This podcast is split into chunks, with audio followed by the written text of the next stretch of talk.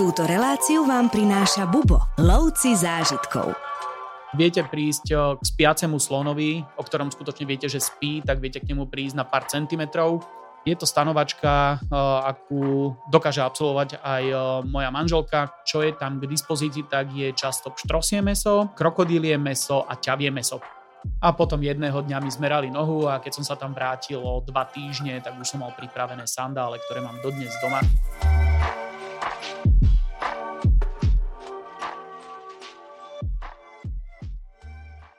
Tentokrát sa budeme rozprávať o Keni, no a keď je reč o Afrike, tak tu podľa mňa nie je nikto povolanejší, ako je môj kolega Martin Karniš. Vítaj Martin. Ahoj.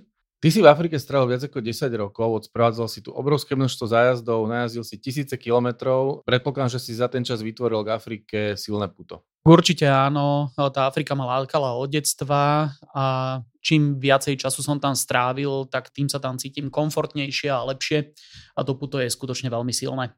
Dneska sa ale budeme konkrétne baviť o Keni. Máš aj k nej nejaký špeciálny vzťah vytvorený? Určite áno. Nejakú dobu som strávil v Tanzánii, kde som žil a pracoval ešte predtým, než som začal robiť pre Bubo. A Kenia bola eh, hneď vedľajší región, kam som často cestoval a pochodil som ju, takže aj tá Kenia mi dosť prirásla k srdcu. Že si tam strávil čas aj súkromne, áno? Áno, áno, veľa som tam pochodil, hľadal som si tam prácu, aj som pocestoval po Kenii vďaka tomu a potom, keď som sa usadil v Tanzánii a pracoval tam, tak uh, pracovne som cestoval aj do Kene. Veľmi sa teším na tvoje rozprávanie a na tvoje zážitky. Poďme hneď si povedať na úvod, ako sa dá do Kene letieť. Do Kene zo Strednej Európy alebo z Viedne, keď sa budeme baviť, tak uh, neexistujú žiadne priame lety, v tomto momente dlho uh, neexistujú a teda treba vždy prestupovať. Existuje viacero možností, ako tam letieť. Viacero leteckých spoločností tam má spojenia, či už je to Nemecko, Švajčiarsko, Emiráty, Katar, Etiópia, ktorá má asi najoptimálnejšie spojenie vďaka najkračej línii, najkračej ceste. Takže je viacero možností, ako sa tam dostať. Máme my nejaké preferované letecké spojenie v rámci Bubo? Najradšej používame práve tento Ethiopian, ktoré má priame linky, vhodné spojenia z Viedne veľmi často, ak nie, tak potom preferujeme Emirates alebo Qatar Airways. Poďme si povedať niečo o ubytovaní. Aké, pretože človek, keď si u nás e, tú Afriku predstaví, tak e, mnoho ľudí sa asi obáva toho ubytovania. Povedz nám, ako to tam vyzerá v rámci ubytovania. Vo všeobecnosti Východná Afrika a Kenia ponúkajú veľmi široké spektrum ubytovania od tých najlacnejších a veľmi jednoduchých až po high-endové ubytovania, skutočne veľmi luxusné. Takže či už nejakí baťoškári alebo domáci, ktorí chodia po krajine, tak sa dokážu ubytovať doslova za pár dolárov. To ubytovanie zodpovedá tejto cenovej kategórii, ale keď sa budeme baviť o nejakom relevantnom ubytovaní, tak sú tam aj skutočne hotely, ktoré splňajú európske požiadavky, európske parametre na úrovni 3-4 hviezdičiek, eh, takže veľmi radi, čo máme, aj naše hotely, tak sú práve zhruba na úrovni 4 eh, hviezd, čo v Bubo je, myslím, že taký ten eh, štandard, ktorý sa snažíme našim klientom poskytovať. Či už je to ubytovanie v Nairobi, veľmi blízko letiska na okraji centra mesta, vyhýbame sa veľkej dopravnej zápche, ktorá vzniká v Nairobi a máme tam veľmi príjemný štvorhvezdičkový hotel, alebo sú to potom ubytovania priamo na safari, kde sa často ľudia pýtajú, že ako tam bývame a keď im povieme, že v stanoch, tak trošku sa zlaknú. Ale je to stanovačka, akú dokáže absolvovať aj moja manželka, ktorá v stane na Slovensku alebo v Československu nikdy nespala, ale stany v Keni si veľmi pochvalovala. Toto ma zaujíma. Takže stanovačka v Kenii, keď si, keď si pozrieme tie stany, ktoré sú luxusné a permanentné, tak je to pevná podlaha s pevne vymurovanou, vybudovanou kúpeľňou veľmi často. K tomu je urobená pevná strecha a dovnútra do tej strechy je zavesený vlastne celtový stan, ktorý umožňuje ten kontakt s tou divočinou v noci, takže ležíš v posteli, za sebou máš už iba celtu a všetko nádherne počuješ. Takže je to skôr taký ten zážitok kvôli tomuto a stanovanie v štýle 20. rokov 20. storočia, takže keď sa chodilo do Afriky naozaj na low a podobne, tak e, toto je presne to, čo by tam ten človek mal zažiť. Čiže on je to skôr dizajnované ako stan kvôli práve zážitku. Presne, je to zážitková vec a preto veľmi radi tieto stany používame. Vnútri je komfort ako v hotelovej izbe štvorhviezdičkového hotela. Je tam no. normálna postel s perinami, s nebesami, s moskytierou, je tam skriňa, je tam odkladací stolík, nočná lampa, trezor, všetko k dispozícii. To sa práve chcem spýtať na ten, na ten hmyz, keď si spomenal moskytieru. Eh, hmyz sa tam dostane donútra, alebo je to tak spravené, že sa tam vlastne nedostanú žiadne potvory, ak to tak môžem nazvať? Je to to isté ako cez dvere, tým, že ten stan má zips ako klasický stan, takže je tam veľký zips, ktorým sa to zavrie, ale veľmi často býva dvojitý, to znamená, že prvá je zipsovateľná časť tej celty samotnej a vnútri je potom ešte ďalšia, ktorá je kvázi moskytiera. Takže keď si to otvoríte postupne a pozatvárate, tak reálne sa tam ani nič nemá ako dostať. Moskytiera samozrejme je tam k dispozícii, ale hmyzu si ja myslím, že na väčšine týchto miest je menej ako na Slovensku. Fantázia. Skôr než si povieme niečo o samotnej Keni, čo tam vlastne môže cestovateľ vidieť a zažiť, ešte si spomeňme, či potrebujeme nejaké víza alebo nejaké cestovné doklady. Do Kene vo všeobecnosti potrebujeme víza, takmer všetky krajiny sveta sú veľmi jednoducho získateľné online. Kenia prešla na čisto online systém, takže nedajú sa už kúpiť po prílete, ako to bolo v minulosti zvykom, ale je to veľmi jednoduchý proces na web stránke a trvá to skutočne niekedy pár minút, maximálne 1-2 dní a víza máte online schválené. Poďme si teraz povedať, alebo skús tak zhrnúť, že pre koho by si tú Keniu odporúčal, aký typ cestovateľa, čo tam môžeme zažiť, čo tam môžeme e, uvidieť, alebo prípadne na tom safari stretnúť. Kenia je všeobecne krajina, ktorá ponúka každému jednému cestovateľovi, či už skúsenému alebo začiatočníkovi, veľké možnosti. Nie je to iba o samotnom safari, ako veľa ľudí to berie, že do Kene sa ide iba na safari ale dajú sa tam vidieť rôzne veci, aj čo sa týka kultúry, eh, tradícií, sú tam mesta, ktoré sú zaujímavé, sú tam historické pamiatky, ktoré sú zaujímavé. Aj napriek tomu, že eh, tento región bol bielým človekom osidlovaný až niekedy v 19. storočí, dovtedy eh, to bol taký skôr okrajový záujem, nebezpečné územia a tak ďalej, takže pobrežie bolo... Nebezpečné v rámci zvery? O, nie, bolo to považované za nebezpečné kvôli tomu, že nebolo to moc prechodné. Vtedy o, tá polnohospodárska Kenia, ktorá je teraz polnohospodárska, tak bola vtedy ešte divoká. Takže či už to boli ľudia, boli to zvieratá, boli to choroby, náročné prostredie, tak o, nebolo úplne vhodné na nejaké usídlenie sa, takže až to 19. storočie prinieslo nejaké skutočné osídlovanie bielým človekom. Domáci tam žili aj predtým ale e, nevytvárali žiadne nejaké trvácne e, miesta, e, ako to bolo zvykom v iných častiach sveta. Antika a tak ďalej nám zanechala obrovské množstvo historických a kultúrnych pamiatok. Tu to bolo trošku jednoduchšie, takže pevné štruktúry tam neostali veľa, ale na pobreží sa zachovali aj takéto pamiatky, takže či už je to nejaké mesto Lamu, Malindy, Mombasa, kde sa usádzali eh, Arabi, Portugalci, Briti a tak ďalej, takže tam sú aj takéto historické pamiatky. Takže tým pádom je Kenia eh, vhodná pre ľudí, ktorí majú záujem aj o prírodu, o ľudí, o kultúru, o históriu ale teda priorita je kladená vo všeobecnosti na to safari a na návštevu národných parkov.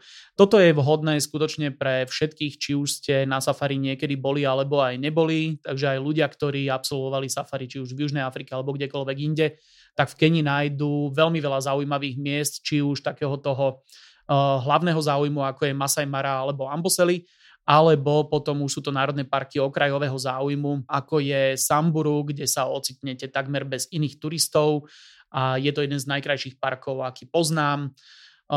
Dajú sa tu nájsť horské parky, ako je Aberder, takisto mimo hromadného záujmu, ale ponúka neskutočné neskutočné veci ohľadom zvierat a samotnej prírody. Celkovo safari je vhodné takmer pre všetky vekové kategórie.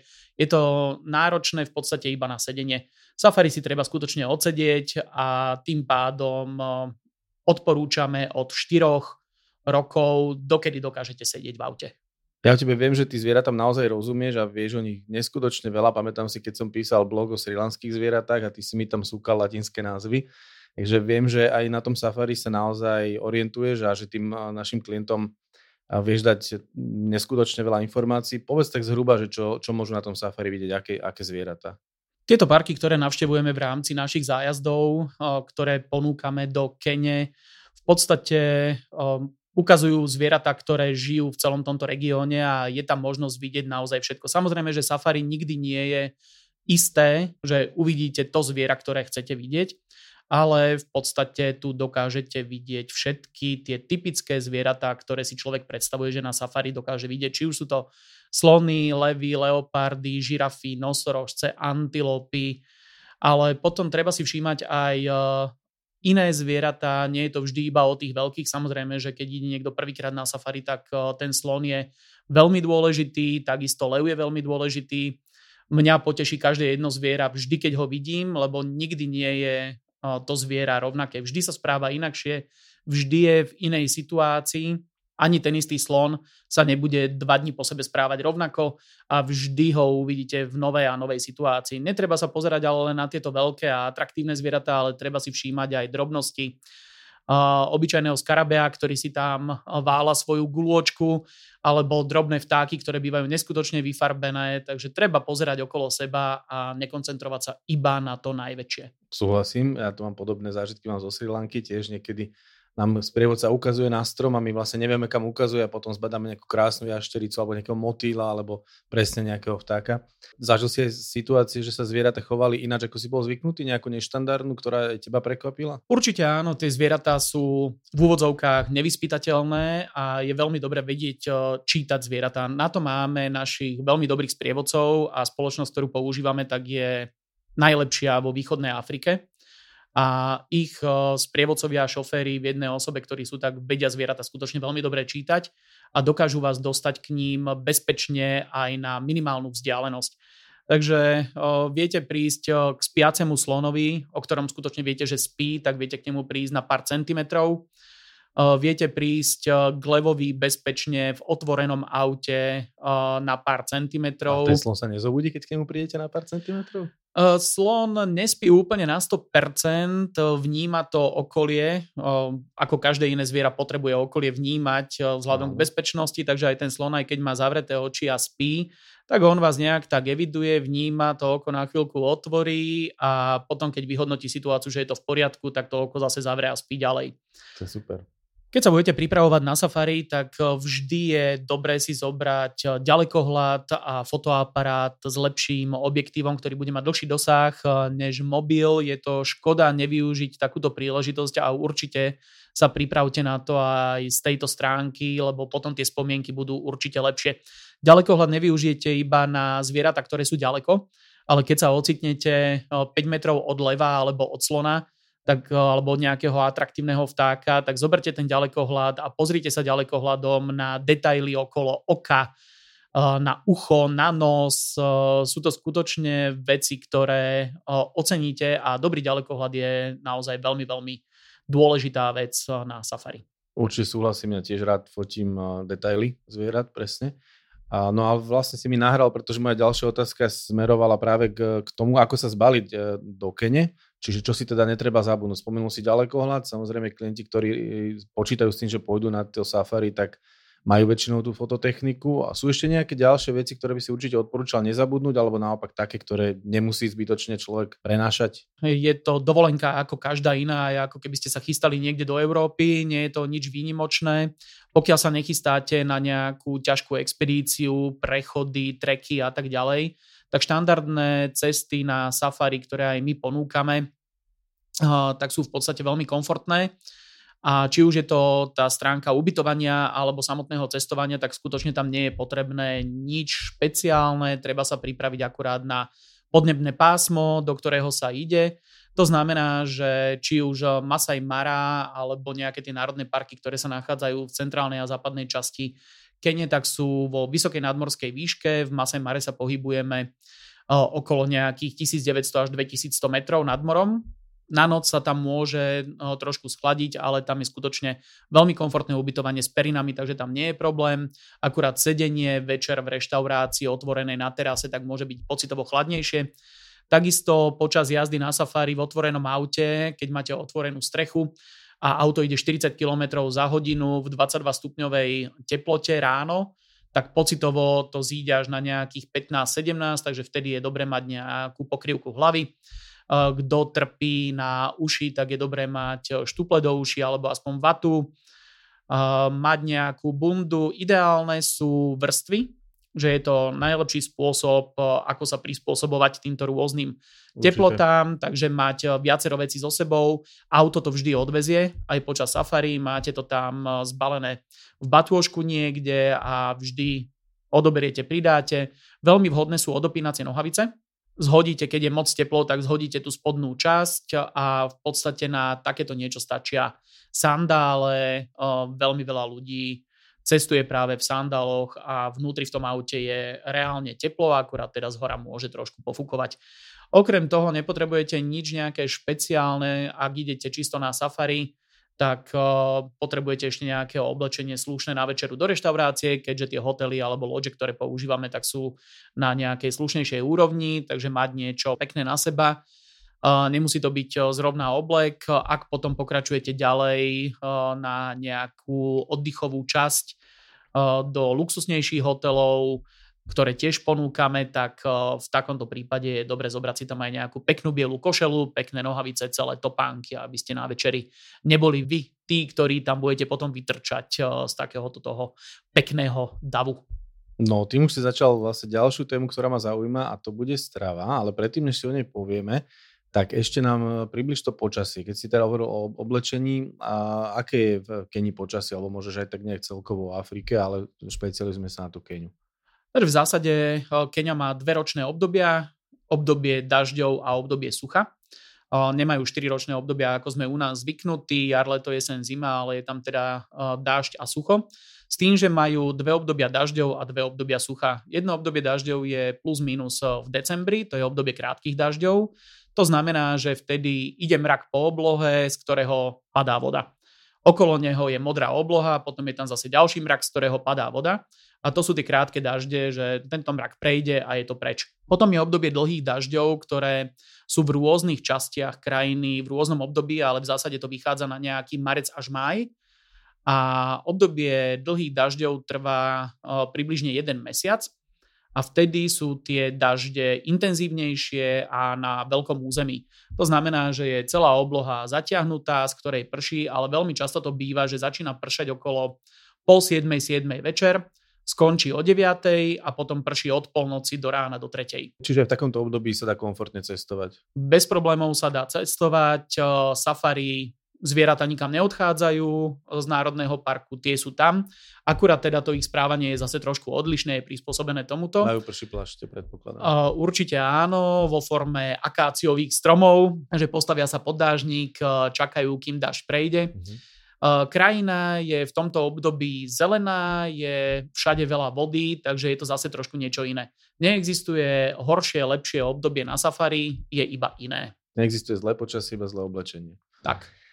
No dobre, vráťme sa k tej strave. Spomínal si reštaurácie a slušné oblečenie. Približ nám tú úroveň stravovania v Keni. Takisto ako aj ubytovanie, tak sú rôzne úrovne stravovania a odporúčam ochutnať všetko. Nie je to také, ako ľudia sú zvyknutí, že nejaká exotická strava z Ázie alebo z nejakých tých najdivokejších eh, džunglí, kde sa jedia červy, hmyz a podobne. Eh, Kenia je v podstate ovplyvnená do veľkej miery Európou, eh, Indiou a arabským svetom. A toto je cítiť eh, v strave na každom kroku. Či už si dáte niečo na ulici, čo určite odporúčam ochutnať aj takéto tie základné, nemusíte to jesť rovno na ulici, ale odporúčam ochutnať aj také tie lokálne jedlá, ako sú ugali, čo je v podstate niečo ako polenta, je to kukuričná kaša ale polenta naša je dochutená nejakými koreninami, ale toto je úplne čisto iba biela kukurica s vodou, uvarená taká hustá kaša. Je to jedno z najzákladnejších jedál vo všeobecnosti v Afrike, nielen v Kenii. K tomu jedávajú či už nejaké zeleninové jedlá, urobené len jednoduchým spôsobom, nejak extra špeciálne dochutené, alebo majú nejaké mesové, či už takého gulášového typu alebo grillované, čo volajú ňama čoma, to znamená grillované meso. Môže to byť koza, jahňa, hovedzie, kuracie, ryba grillovaná, pečená, varená na rôzne spôsoby. Takže určite treba toto ochutnať a potom je veľmi obľúbené ugali alebo rýža s fazulou, čo je také jedno z najzákladnejších jedál. Keď som v Tanzánii pracoval a žil, tak to bolo takmer dennodenne rýža s fazulou, veľmi mi to chutilo, rok som nejedol takmer nič iné a keď som sa vrátil domov, wow. tak som dostal chut na rýžu s fazulou. Pekne. Takže treba ochutnať aj niečo takéto. Čiže nechybalo ti tam nič počas tvojho pobytu? Nechybalo mi tam absolútne nič. Veľmi jednoducho som sa prispôsobil a v podstate túto východo, východoafrickú kuchyňu mám veľmi rád práve vďaka tomu vplyvu, ktorý tam je ten či už arabský alebo indický. A v týchto našich reštauráciách, kam chodívame na našich zájazdoch, tak to jedlo je na veľmi vysokej úrovni. A nejaké ovocie, zelenina pre tých, čo treba z meso nejedia? Určite áno, samozrejme, už len tá rýža s fazulou je geniálna, geniálna chuť a je to veľmi dobré, ale okrem toho majú veľmi veľa zeleninových jedál, s tým, že ovocie v tejto časti centrálnej západnej Kene sa nedá moc pestovať vďaka podnebiu, ktoré tam je. Je to veľmi vysoko, je to suchá oblasť, prší tam dvakrát do roka. Takže na pestovanie nejakého ovocia to tam nie je úplne najvhodnejšie. A väčšina ovocia sa pestuje na východnom pobreží v nížinách, takže odtiaľ sa potom všetko dováža. Takže je to závislé na dovoze, či už do národných parkov a tak ďalej, že skutočne tam sa nedá nejak nič pestovať. Pestujú si tam vlastné paradajky, vlastnú cibulu, mrkvu a podobne, takže z toho to robia priamo z vlastných záhrad, eko, bio, priamo niekde na okraji Národného parku v záhrade tohoto rezortu, tak majú takéto záhradky a z toho potom pripravujú večere. E, vegetariánov sme teda spomínali, ale teraz skúsme niečo pre tých mesožravých, že čo je tam treba taká špecialita, alebo čo ty máš úplne najradšej, dajme tomu z tých... E, dá sa tam ochutnať aj nejaká lokálna zver? Lokálna zver sa už nedá ochutnať. E, v Kenii je absolútny zákaz lovu divej zvery a nemajú legislatívu na chov divých zvierat na farmách za účelom získania mesa. Takže od roku 2004 už Kenia v podstate zrušila akúkoľvek možnosť ochutnať antilopu a podobné veci. Takže existuje jedna možnosť, ktorú my samozrejme využívame a v Nairobi je reštaurácia, ktorá sa volá Carnivore, mesožravec a veľmi radi do nej chodíme, všetky naše skupiny idú ochutnať rôzne druhy mesa. Je to typ brazilskej čuraskárie v podstate, že je tam obrovský grill, kde pripravujú na veľkých eh, špízoch, takmer mečoch pripravujú rôzne druhy mesa ale sú to všetko eh, domestikované zvieratá, to znamená, eh, je tam rôzna hydina, je tam hovedzie, bravčové, jahňacie, kozie, plus čo je tam k dispozícii, tak je často pštrosie meso, krokodílie meso a ťavie meso. Že toto je možné ochutnať u mesožravca. Aj keď sa táto reštaurácia volá mesožravec, tak znova sú pripravení aj na vegetariánov alebo tí, ktorí meso až tak nemusia, takže je tam možnosť buď vegetariánskeho menu alebo nejaká ryba grillovaná a podobne. Takže ani títo ľudia sa nemusia báť ísť do reštaurácie mesožravec. Dobre, a čo je to je také najobľúbenejšie z týchto jedál? Ja tam mám najradšej bravčovú kožu. To je úplne neuveriteľné a potom hovedzie meso, ktoré tam pripravujú, tak je neskutočne lahodné. Vyberám si takéto medium rare a skutočne, skutočne lahodné mesko. Mm, dobre, výborne. Takže mm, počas zájazdov to majú naši klienti možnosť ochutnať toto všetko. Určite áno. No, celkovo aj v národných parkoch alebo v hoteloch na pobreží ponúkajú veľmi široké spektrum jedál. Či už je to európska kuchyňa alebo táto typická východoafrická, ktorú tam vždy majú k dispozícii, aby ľudia mohli aj toto ochutnať. Nájdete tam taliansku kuchyňu, je tam možnosť indických jedál, takže naozaj tá variabilita je tam veľmi veľká. To znie úplne super. Rady na cesty, prehliadky miest a originálne blogy z pera najcestovanejších Slovákov. Každý deň nový blog nájdeš v cestovateľskom denníku Bubo. Klikni na bubo.sk lomítko blog. Do tej dopravy už sme zabrdli v rámci safari, ale skús nám aj túto tému približiť, nejakú tú prepravu po Keni. Vo všeobecnosti ľudia, ktorí prichádzajú do Kenia a prichádzajú hlavne za safari, tak sa tam prepravujú v podstate od začiatku týmito safari autami. Sú také hlavné dva typy aut. Sú samozrejme GP, ktoré používame v období dažďov. Sú to 4x4. Čiže ale... kvôli tomu, aby ste niekde nezapadli a lepšie prejdú krajinu. Hej? Sú stiažené podmienky počas obdobia dažďov. Samozrejme, že keď zaprší, tak tá zem je šmiklavá, je tam veľa blata a tak ďalej, takže tá 4x4 je vtedy vhodná. Ale inak radi používame a vo všeobecnosti aj safari spoločnosti radšej používajú minivany, ktoré majú rovnaké, rovnaký typ sedenia ako sú tieto GP, ale sú komfortnejšie kvôli tomu, že majú mekšie perovanie a na prašných rozbitých cestách necítite toľko tie otrasy. V zásade tam nie je žiadny rozdiel a pokiaľ je sucho, tak tie autá majú rovnakú prejazdnosť e, ako aj tie Jeepy. Sú to špeciálne upravené, veľmi pevné minivany priamo na safari s otváracou strechou, a ako hovorím, väčší komfort, čo sa týka týchto prašných ciest. Uh-huh. A v rámci krajiny sa dá cestovať aj ináč ako autami? Kenia je veľmi rozvinutá krajina, prispôsobená turizmu a majú o, veľa možností, ako sa po krajine prepravovať. Či už urobíte nejaký okruh a v tomto aute si odsedíte v podstate celú svoju dovolenku a urobíte okruh rôznymi národnými parkami, je možnosť safari absolvovať aj s preletmi. My ponúkame prelet Nairobi Masai Mara, aby si ľudia nejakým spôsobom skrátili dobu sedenia v aute, nakoľko z Nairobi do Masai Mara to trvá približne 5,5-6 hodín, aj keď je to iba 250 km, ale teda tá cesta je pomalá. Zase na druhú stranu vidíte krajinu z auta, ale tým, že do Nairobi sa musíme znova vrátiť po tej istej ceste, tak skrátenie si jednej cesty a získať taký ten nejaký nadhľad a pohľad z toho lietadla nie je asi na škodu.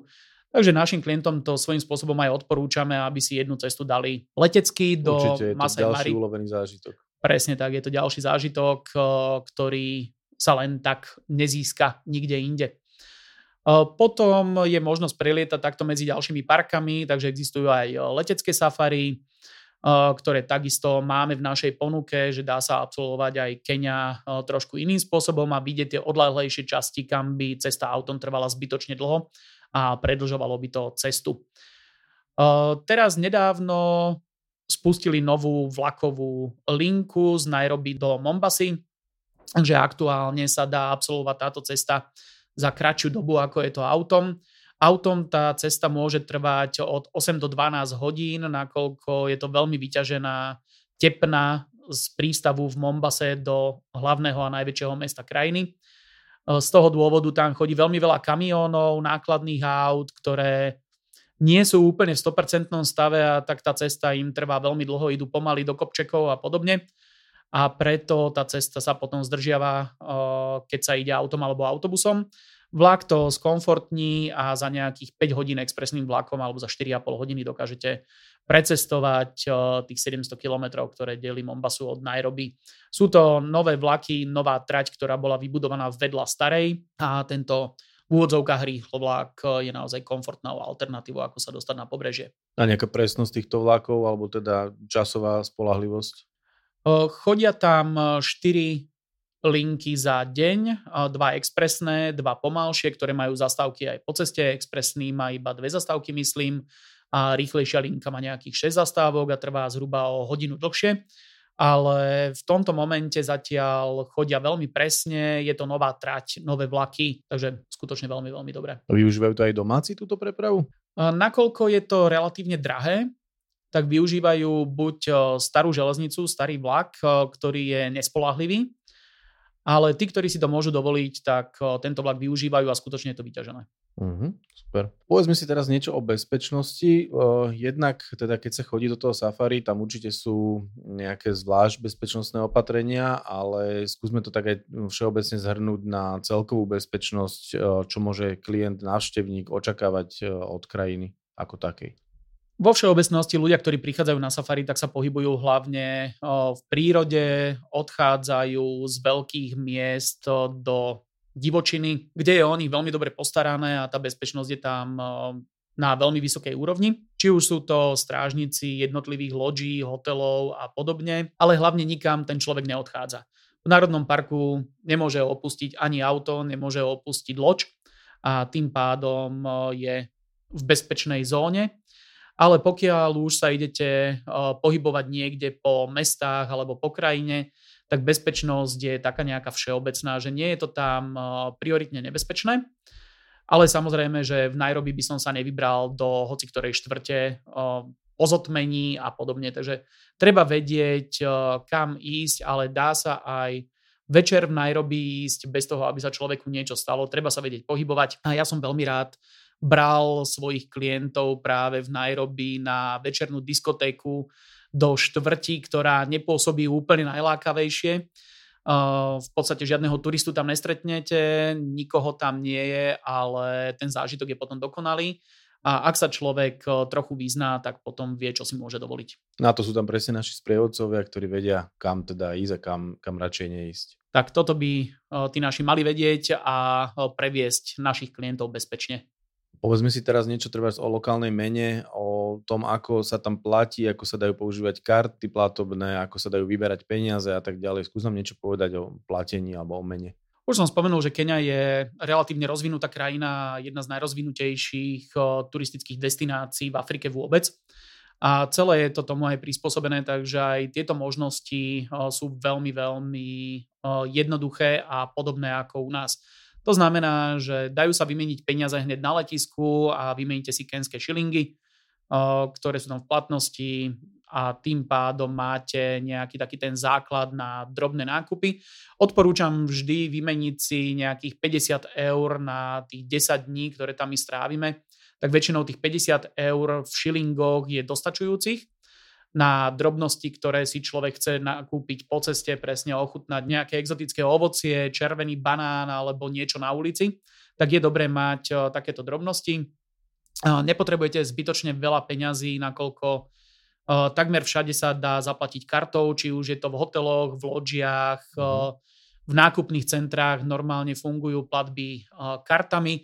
Tu len dám do pozornosti, že je dobré mať so sebou doklad totožnosti, overujú si meno na karte s pasom, uh-huh. takže pri platbe v supermarkete budete potrebovať aj pas mať so sebou, uh-huh. takže to je len taká jedna drobnosť, ktorá u nás nie je bežná. Ale okrem tohoto kartou zaplatíte na veľmi veľa miestach. Je možnosť výberu z bankomatu. Všetky mesta bankomaty už majú. Znova treba dbať na bezpečnosť a ísť do bankomatu, ktorý je umiestnený priamo v banke nevyberáte z bankomatu, ktorý stojí len tak niekde na ulici voľne. Uh-huh. A to sú len také tie bežné bezpečnostné prvky, ktoré treba dodržiavať. O, tie miestne peniaze o, my ešte odporúčame, aby človek mal aj na drobné o, prepitné, pre upratovačov, pre čašníkov, lebo hlavne títo ľudia, ktorí pracujú niekde v národných parkoch, tak oni nemajú potom možnosť vymeniť si ten jeden dolár, ktorý dostanú tak nemajú možnosť si ho mhm. nikde vymeniť. Oni potrebujú využiť služby niekoho, kto pôjde do mesta, zoberie to od nich, ale jednodolárové bankovky aj v banke majú oveľa nižšiu hodnotu, ako je skutočne 1 dolár. Uh-huh. A v konečnom dôsledku sa takémuto človeku z 1 dolára dostane približne 50 centov. Čiže radšej v lokálnej mene. Takže ak im dáte v lokálnej mene tých 100 šilingov, čo je ekvivalent 1 dolára, tak majú tie peniaze hneď k dispozícii, hneď ich môžu použiť a kúpiť svojej rodine v plnej hodnote 100 šilingov niečo. Znie to rozumne. Ešte keď sa bavíme o týchto platbách, uh, aké je tam treba mobilné pokrytie? Ja som si celkom zvykol platiť mobilom v poslednej dobe. Dá sa platiť treba aj mobilom? Aký tam je signál, ako sa dá treba telefonovať, pripojenie na siete, na internet a tieto veci? Platby mobilom, samozrejme, že podľa toho, ako ten obchodník dokázal zareagovať, aký má terminál, takže je možnosť už aj tohoto samozrejme ale mobilné siete sú tam podľa mňa na vyššej úrovni ako u nás. Služby, ktoré poskytujú, sú veľmi, veľmi dobré. Ja som tam vždy fungoval na lokálnej SIM karte, kde som mal všetky výmoženosti. Dokonca to, čo k nám prišlo len teraz nedávno, že nejaké takéto preposielanie peňazí cez mobilnú sieť, tak tam to mali už dávno, dávno pred nami. Toto funguje veľmi dobré a ak niekto potrebuje mať eh, nejaký takýto kontakt, tak je veľmi jednoducho si, veľmi jednoduché si kúpiť eh, miestnu SIM kartu, používať ju, budete na dátach, dá sa telefonovať, dajú sa využívať všetky výmoženosti, ktoré eh, poznáme aj od nás, po prípade ešte trošku viac. Je to tam postavené iným spôsobom ako u nás. U nás ceny mobilných operátorov sú relatívne vysoké, a tam sú v podstate nízke vzhľadom k tomu, že ľudia majú extrémne nízke príjmy, tak oni to postavili na množstve klientov a nie na cenách. Takže sú tam e, nízke tarify, či už e, za e, dáta alebo za telefonáty ale počítajú s tým, že tých 45 miliónov ľudí si to môže dovoliť za nižšie ceny a budú mať väčší obrad. Poznáme to aj z azijských krajín veľakrát. Dobre, skôr než sa teda dostaneme k záveru, mňa ešte zaujíma, ja som mal tu čest a videl som tvoju zbierku svojich suvenírov z Afriky. Na nej je podľa mňa najhodnotnejšie to, že veľkú väčšinu z nich si nekúpil na trhu, ale že si ich práve podostával od uh, lokálnych ľudí a je to veľmi zaujímavé. Čo máš, uh, čo máš také hodnotné skene alebo k čomu máš taký silný vzťah? Silný vzťah z tých vecí, ktoré som si podonášal, naozaj mám hlavne vďaka tomu, že som ich dostal a neboli to veci, ktoré som si kúpil, tak ako hovoríš. A po tých rokoch, ktoré som tam strávil, stretával som sa pravidelne s miestnymi ľuďmi, ktorí či už boli nejakým spôsobom v turistickom ruchu alebo ani nemuseli byť, ale stretával som sa s nimi často a od nich, keď som niečo dostal, tak to sú pre mňa také tie najhodnotnejšie veci. Jednou z nich sú napríklad masajské sandále z krauskej kože, ktoré mi urobili presne na moju nohu miestní ľudia, ktorých sme navštevovali v rámci návštevy dediny a potom jedného dňa mi zmerali nohu a keď som sa tam vrátil o dva týždne, tak už som mal pripravené sandále, ktoré mám dodnes doma a je to jedna z tých vecí, ktorá ma naozaj chytili za srdce, že takto si ľudia nejakým spôsobom vážia a to je to, čo mi mohli dať.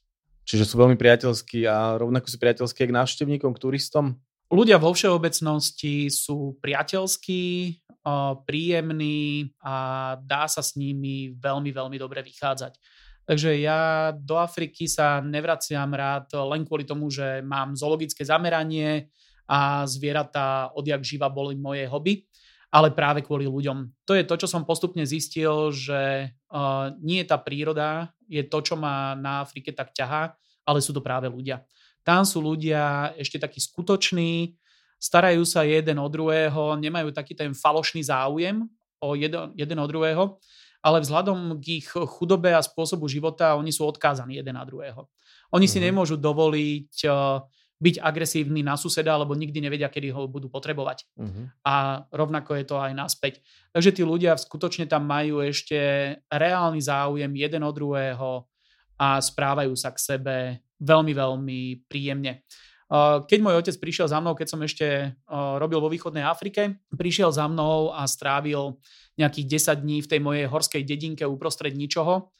A po tomto období, keď odišiel a videl, akí tam tí ľudia sú, tak povedal, že o medziludských vzťahoch sa tam naučil za týždeň viac ako za celý svoj život na Slovensku. Wow, tak to je naozaj zaujímavé.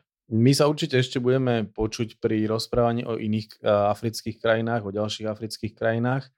A čo by si ešte takto okeni na záver nejak, nejak zhrnul a prípadne čím by si navnadil cestovateľov na Keniu? Aby sa nebáli východnej Afriky, konkrétne Kene, sa nemajú prečo ľudia báť. Je to bezpečná destinácia, pripravená na turistov s veľmi dobrou infraštruktúrou. Ako som už spomínal, že je to vhodné pre deti, pre dospelých, pre starších ľudí, skutočne je to komfortná destinácia. Nikde tu na vás nebudú skákať žiadne hmyzy, hady a podobne.